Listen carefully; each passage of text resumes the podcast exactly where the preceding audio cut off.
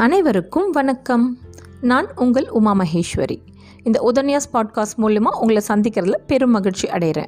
நம்ம கேட்டுட்டு இருக்கிறது புருஷவதம். இதில் நேற்று பதிமூணாம் அத்தியாயத்தை பார்த்தோம். பதிமூணாம் அத்தியாயத்தில் போனபதி கிளம்பி காஞ்சிபுரத்துலேருந்து நகர்ந்து கபாலீஸ்வரம் போகிறத பார்க்குறோம்.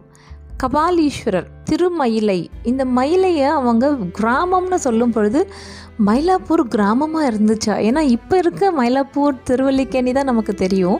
எவ்வளோ பிஸியாக இருக்க இடம் கிராமமாக இருந்துச்சா? அப்படின்னு அதை அக்செப்ட் பண்ணிக்கிறதுக்கே நமக்கு கொஞ்சம் கஷ்டமாக தான் இருக்குது அதே மாதிரி மயிலை கோவில் அதை சுற்றி கடற்கரை அப்படின்னும் பொழுது அப்போது கடல் எவ்வளோ தூரம் பின்னாடி போயிருக்கு அப்படிங்கிறதையும் நம்ம தெரிஞ்சுக்க முடியுது.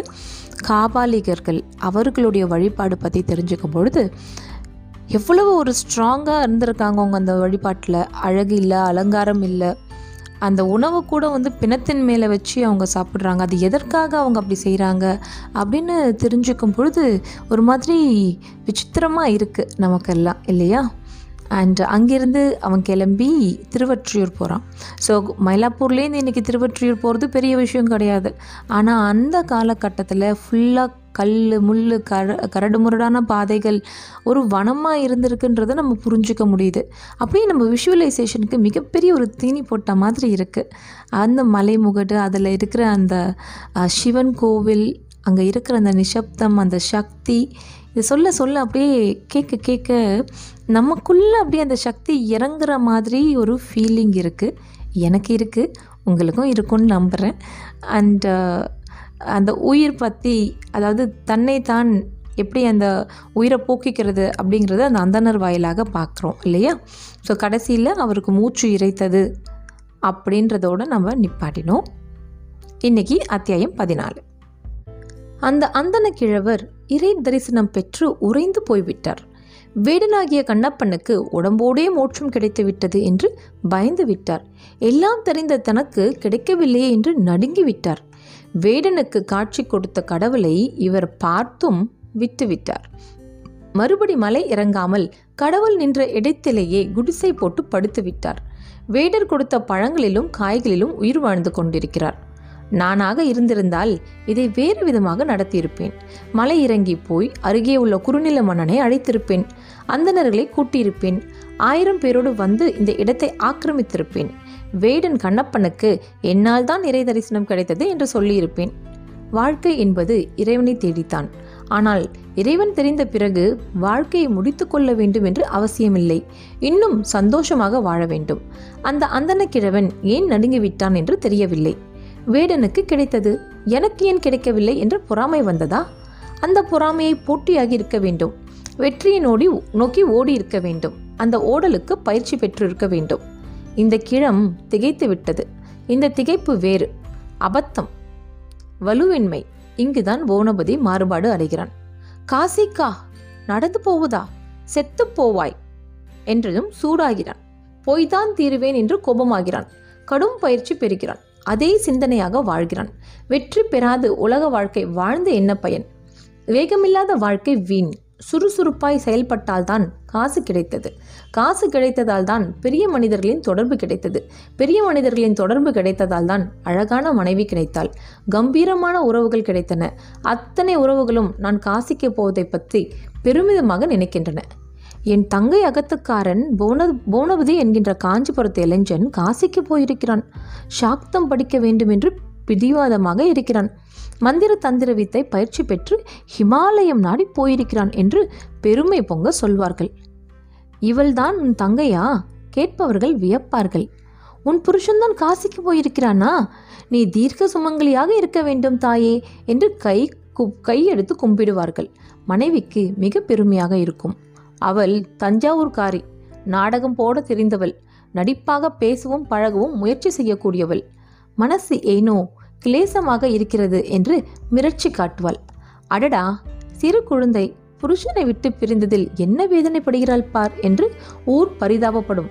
உள்ளங்கையில் தாங்கும். ஆற்றிலிருந்து வீடு வரைக்கும் நீர் கொண்டு வர முடியவில்லை. அவரில்லாத மனவேதனையில் தலை சுழல்கிறது என்று அலட்ட ஊர் அவளுக்காக நீர் சுமந்து வரும். விசிறி விடும் கால் பிடிக்கும். உள்ளுக்குள் பௌனவதியை பற்றி அவளுக்கு பிரேமை படரும். அவன் காசிக்கு போய் ஊர் திரும்பியதும் கதை கதையாய் சொல்லப்படும். காசிக்கு போவதே இவ்வளவு பெருமையாய் இருக்க கடவுளை கண்டது எவ்வளவு அருமையான விஷயம்.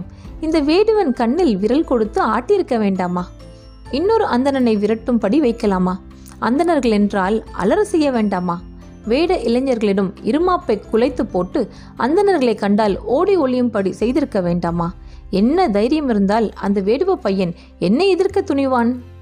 இந்த கிழவரை தகனம் செய்துவிட்டு போவதற்கு முன் அந்த வேடுவ இளைஞனுக்கு சூடு கொடுத்துவிட்டு போக வேண்டும். அந்தணனை போரிலும் ஜெயிக்க முடியாது என்று பாடம் கற்றுக் கொடுக்க வேண்டும். போனபதி வேகமாக யோசித்தான். சுற்றியுள்ள இடங்களை விரைவாக பார்த்தான். குடிசையை சுற்றி முள்வேலி போட்டிருந்தது. அடர்த்தியாய் இரண்டு கட்டு முற்கள் குடிசையை சுற்றி அடுக்கப்பட்டிருந்தன. ஏன் இவ்வளவு பாதுகாப்பு? போனபதி கேட்டான். ஓநாய்கள் என்று பதில் வந்தது. அவர்கள் பாடம் செய்த ஓநாய்களின் தலைகளை கொண்டு வந்து காட்டினார்கள். அடடே மிக அழகாக இருக்கிறதே என்று போனபதி பாராட்டினான். நீங்களே வைத்துக் கொள்ளுங்கள் என்று கொடுத்து விட்டார்கள். நன்றி என்று அருகே வைத்து கொண்டான். சுற்றி நடந்தான். தொலைவில் மான்கள் இருந்தன. அவை கடம்ப மான்கள். கடம்ப மானின் மாமிசம் ருசியானவை என்று வீரர்கள் சொல்வார்கள். அந்த மான் ஓடாது முட்டும் கடிக்க வரும். போனபதி மாலை மயங்கட்டும் என்று காத்திருந்தான். அங்கங்கே மேய்ந்த கடம்ப மான்கள் மலையின் ஒரு சரிவில் ஒன்றாகி நின்றன. இருட்டு துவங்கியது. மலையில் உட்கார்ந்து பார்க்கும் பொழுது கடைசி சூரிய வெளிச்சமும் மறைந்து இருள் சூழ்ந்து கொண்டதை கவனிக்க முடிந்தது. நட்சத்திரங்கள் மிக பிரகாசமாக தெரிந்தன. பிறை நிலவு மேற்கே தோன்றி மறைந்தது. ஓநாய்களின் ஊளைகள் கேட்க ஆரம்பித்தன. சிவலிங்கத்துக்கு அருகே நெருப்பு கொளுத்தப்பட்டது. ஒரு சிறிய மரத்தின் மீது ஏறி ஓநாய்கள் ஊழையிடும் திக்கை போனபதி கவனமாய் பார்த்தான். ஓநாய்கள் கடம்பமான் கூட்டத்தை கலைக்க முயற்சித்தன. கடம்பமான்கள் மண் கிளறி தூசு அடித்தும் பின்னங்கால்களால் எட்டி உடைத்தும் ஓநாய்களை விரட்டி கொண்டிருந்தன. ஒரு வேடனின் ஈட்டியை எடுத்துக்கொண்டு ஒரு ஆண் கடம்பமானை போனபதி குத்தி கொன்றான். அதே ஈட்டியால் ஓனாயின் தலையை எடுத்து துடித்து கொண்டிருந்த கடம்பமானின் ரத்தத்தில் நனைத்து கால் அகற்றி கட்டிலில் தூங்கிக் கொண்டிருந்த வேடன் மகனின் கட்டிலுக்கு அருகே வைத்தான். ஓநாய்கள் துடிக்கின்ற கடமமானை குதறி தின்றன. ரத்தம் சூடு வழிய இரண்டு ஓநாய்கள் திரும்பின. தொலைவில் இருந்து கட்டிலுக்கு கீழே உள்ள ஓநாய் தலையை பார்த்து மிரண்டன. ஓடி வந்து முகர்ந்து விட்டு ஒதுங்கிக் கொண்டன. மற்ற ஓநாய்களிடம் போய் நின்றன. உண்டு முடித்த ஓநாய் கூட்டம் வேடர்கள் தூங்கும் இடத்தை சுற்றி கொண்டன. புவனபதி குடிசை வாசலில் உட்கார்ந்து கொண்டான்.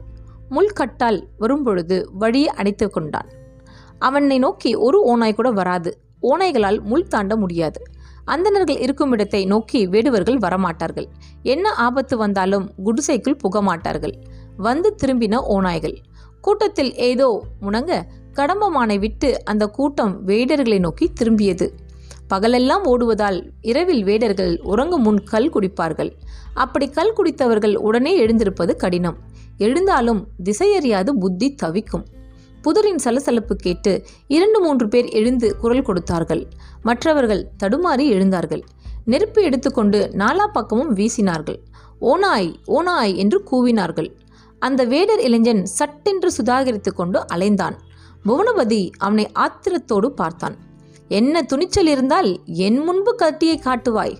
உள்ளங்கை அகலமுள்ள உறுதியான கற்களால் குறிப்பார்த்து அவனை அடித்தான்.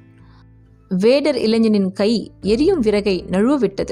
அவன் மீது ஓநாய்கள் பாய்ந்தன. அவன் உதவி கேட்டு கத்திய பொழுது பல வேடர்கள் அவனை நோக்கி ஓடி வந்தார்கள். போனபதி மண் எடுத்து உதற அவர்கள் முகம் பொத்தி கொண்டார்கள். அவர்கள் மீது ஓநாய் பாய்ந்தது. கடித்து குதறியது. நாலா பக்கமும் சூழ்ந்து மாற்றி மாற்றி தாக்கியது. அந்த மலை உச்சிக்கு ஓநாய்கள் வந்து கொண்டே இருந்தன. நூற்று கணக்கில் அந்த கிழம் எழுந்து வந்தது. என்ன? என்ன? என்று கேட்டது. ஓநாய்களா ஓநாய்களா என்று குடறியது மறுபடி உள்ளே போய் எரிந்து கொண்டிருக்கும் ஒரு சிறிய அகல் விளக்கை உயர்த்த குடிசைக்கு தீ வைத்தது. குடிசையில் தீ வேகமாக பிடித்தது. ஓநாய்கள் மிரண்டு நகர்ந்தன.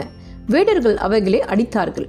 ஒரு காற்று குப்பென்று மோத குடிசை பெரியதாய் கொழுந்துவிட்டு எரிந்தது. போனவதி திகைத்தான். அந்த கிழவர் கோலூன்றி வந்து செடிக்கட்டை குத்தி அப்புறப்படுத்தினார். வெளியே போ என்று போனவதியை பார்த்து கூச்சலிட்டார். எரியும் குடிசைக்குள் போய் கதவு சாத்தி கொண்டார். ஓநாய்கள் வேகமாக ஓடின. மலை சரிவில் இறங்கி மறைந்தன. வேடர்கள் குடிசையை பார்த்து பொம்மன் பொம்மன் என்று அலறினார்கள். மலைக்கு கீழே உள்ள அவர்கள் கிராமத்திலிருந்து ஆண்களும் பெண்களும் குழந்தைகளுமாக மேலே ஓடி வந்தார்கள். அந்த வேடுவ இளைஞர் இளைஞனை நாய்கள் குதறியிருந்தன. அவன் இடது பக்கம் முகம் முழுவதும் கடித்து குதறப்பட்டிருந்தது. மதுக்காடியை இலைகளில் நனைத்து காயத்தில் அப்ப அவன் வலியில் அலறினான்.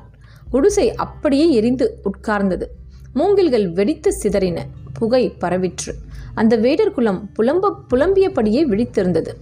புவனபதி திகைப்போடே எரிந்து அடங்கிய குடிசையை பார்த்தான். எங்களை காப்பாற்ற உங்களை பலியிட்டு கொண்டீர்களா பொம்மென்? வேடர் தலைவன் கைவிரித்து அழுதான். மெல்ல விடிந்தது. குடிசையின் ஒரு பக்க மண் சுவரில் அந்த கிழவர் எலும்பு கூடாய் சரிந்து கிடந்தார். வேடர்கள் அதை பார்த்து விட்டு அழுதார்கள். மற்றவர்களுக்கு செய்தி அனுப்ப வேண்டும் என்று பேசிக்கொண்டார்கள். புவனவதி நான் அவசரமாக போக வேண்டும் என்று விடை பெற்றான். அந்த கிழவர் வெளியே போ என்று சொன்னதை அடிக்கடி காட்சியாய் மனதில் உறுதி கொண்டிருந்தது. புவனபதி வடக்கு நோக்கி நகர்ந்தான். எந்த ஓசை கேட்டாலும் ஓநாய்களோ என்று பயந்தான். பல கல் தூரத்திற்கு வெறும் கட்டாந்தரையாக உள்ள இடங்களையும் அடர்ந்த காணகமாக உள்ள இடங்களையும் தாண்டினான். உடம்பு கருத்து இழைத்தது. நீண்ட தாடி வளர்ந்திருந்தது. சிகை செதுக்கப்படாததால் அடர்த்தி கூடியது. எண்ணெய் காணாத உடம்பில் ஒரு வறட்சி இருந்தது. நடுவே சில நகரங்களிலும் கிராமங்களிலும் அவனை வரவேற்று உபசரித்தார்கள். காஞ்சி மாநகர் என்றதும் எழுந்து நின்று கைகூப்பினார்கள் அவனுக்கு புதிய உடைகளும் நல்ல உணவும் உடம்புக்கு எண்ணெயும் கொடுத்தார்கள். அவனுக்கு ஏற்பட்ட சிறு கால் காயங்களுக்கும் மருந்து போட்டார்கள். நல்ல வைத்தியர்களை அனுப்பி உடம்பில் எண்ணெய் தேய்த்து இறக்கினார்கள். பூனபதி நான்கு மாத நடையில் கங்கை கரையை அடைந்தான். அதன் தெளிவும் வேகமும் அகலமும் பார்த்து விம்மி அழுதான். கங்கைக்கரை ஓரமாகவே வாரணாசி எனப்படும் காசியை நோக்கி நகர்ந்தான். கங்கையின் எல்லா பக்கமும் நிலங்கள் செழுமையாக இருந்தன. அதன் கிளை நதிகள் கால்வாய்கள் எல்லா பக்கமும் பாய்ந்தன. பூமி விதவிதமான தாவரங்களால் செழித்து குலுங்கியது. எருமைகளும் பசுக்களும் உயரமாகவும் அகலமாகவும் இருந்தன. குடிக்க நீர் கொடுத்த பிறகு அருந்த சூடான பால் கொடுத்தார்கள். எங்கு போனாலும் ஒரு சொம்பு நிறைய பால் இலவசமாக கிடைத்தது. கோதுமையை திரித்து வட்டமாக தட்டி வைத்துக்கொண்டு அவ்வப்பொழுது சூடு பண்ணி சாப்பிட்டார்கள். நடுவே காய்கறிகளையும் அவித்து கோதுமை வட்டத்தில் அதை வைத்து சுருட்டி சாப்பிட்டார்கள். கரும்பு சாறிலிருந்து பாகு காய்ச்சி தினம் தினம் அதில் பண்டங்கள் செய்து இனிப்பு உண்டார்கள். சிறிய குடியானவர்கள் கூட செல்வ செழிப்போடு இருந்தார்கள். உரத்த குரலில் பேசினார்கள். அட்டகாசமாய் சிரித்தார்கள். போட்டி பந்தயங்களில் ஆக்ரோஷமாய் அடித்து கொண்டார்கள். அவன் தோற்றம் வித்தியாசமாக இருந்ததால் நிறுத்தி விசாரித்தார்கள். பதில் சொல்லாது போனால் மடக்கி அதட்டினார்கள். சிறு தேவதைகள் உபாசனை குறைவாகவே இருந்தது. ஹரிநாம உச்சரிப்பு அதிகமாக இருந்தது. அவ்வப்பொழுது சிவன் கோயில்களும் தெரிந்தன. சில கிராமங்கள் முழுவதுமாய் சமணர்கள் வசம் இருந்தன. அந்த இடங்களில் லேசாய் ஏளனம் செய்தார்கள். ஆனால் தயக்கமின்றி உணவு கொடுத்து உபசரித்தார்கள். சமணர்களிடம் வைத்திய சாஸ்திரம் சிறந்தோங்கி இருப்பதை புவனபதி கவனித்தான். அந்த வைத்தியத்தை வைத்துக்கொண்டு அவர்கள் மதம் பரப்புவதை அறிந்து கொண்டான். கங்கைக்கரையில் ஒரு பெரிய நகரம் முழுவதும் சமணர் ஆட்சியாக இருந்தது. மன்னர்களும் அதிகாரிகளும் சமணர்களாகவே இருந்தார்கள். சிவக்ஷேத்திரங்களையும் ஹரிக்ஷேத்திரங்களையும் கதவு மூடி அவை திறக்க ஒட்டாது ஆப்பு அறைந்து விட்டார்கள். இறந்தவனை பிறப்பித்தால் இந்துக்கள் ஊரை விட்டு போய் விடுவதாக சொன்னார்களாம். சமணர்கள் மந்திர ஜபத்தால் அப்படி பிழைப்பித்தார்களாம். எனவே ஊர் சமணர்கள் ஊராயிற்றாம். மதம் மாற விருப்பமில்லாதவர்கள் வெளியேற வெளியேற விருப்பமில்லாதவர்கள் மதம் மாறினார்களாம். புவனவதி அந்த நகரத்தின் எல்லா பகுதிகளிலும் வைத்தியசாலைக்கான பள்ளிகள் இருப்பதையும் பெண்களும் சிறுவர்களும் கூட அதில் படிப்பதையும் கண்டான். அவனை விட வயதில் சிறிய இளைஞனை பார்த்து கைகூப்பினான் இறந்தவனை உயிர்ப்பிக்கும் அளவுக்கு வைத்திய சாஸ்திரங்கள் உயர்ந்ததா அல்லது இது இறையருளால் நடந்ததா என்று கேட்டான். வைத்திய சாஸ்திரத்திலால் நடந்தது. இறை என்பது சூன்யம். அந்த சூன்யத்தில் செயல் ஏதுமில்லை. அன்போ அறிவோ அழகோ ஏதுமில்லை. எங்கள் குருநாதர்கள் அந்த சூன்யத்தை தொட்டு மீள அந்த சூன்யத்தின் அமைதியை தங்கள் புத்தியில் செலுத்தி பல விஷயங்களை கண்டுபிடித்தார்கள். உதாரண உதாரணத்திற்கு உங்கள் நாடியை பிடித்து பார்த்துவிட்டு நான் சூன்யத்தில் சிறிது நேரம் இருந்துவிட்டு அந்த அமைதியில் இருந்து உங்கள் நாடிக்கு என் மனதை திருப்புகிறேன்.